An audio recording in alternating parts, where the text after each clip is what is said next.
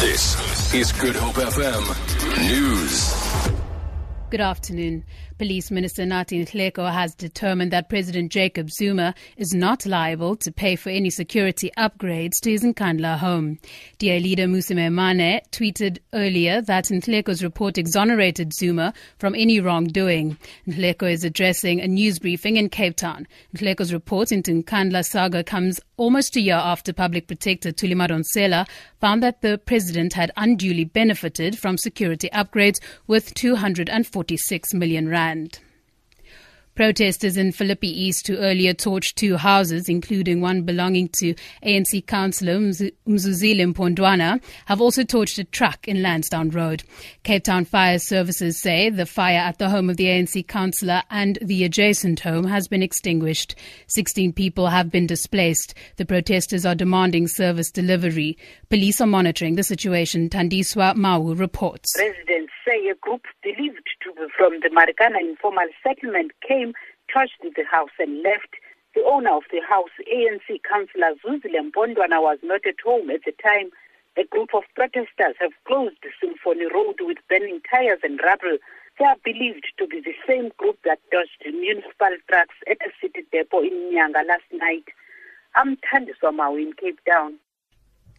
Meanwhile, the city of Cape Town says damage to municipal vehicles set alight last night at the Clip Klipfontein Solid Waste Management Depot is estimated at more than 10 million rand. The city's mayoral committee member for utility services, Ernst Sonnenberg, says five compacted trucks were completely burnt out and another three vandalized. The cost to replace one truck is about 2 million rand.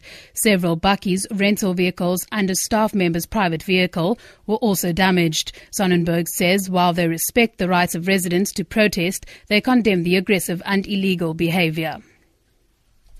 The University of Cape Town and the Rhodes Must Fall movement have signed an agreement that prohibits the group from disrupting university services.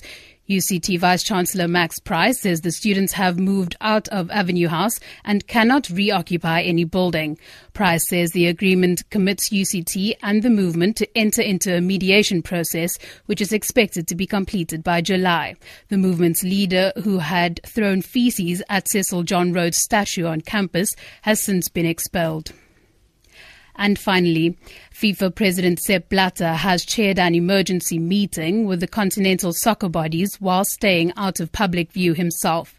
Blatter called together leaders of FIFA's six regions as world soccer is rocked by an American federal racketeering investigation. FIFA spokesperson Delia Fisher says Blatter is resisting calls from European soccer body UEFA to postpone tomorrow's presidential election by six months.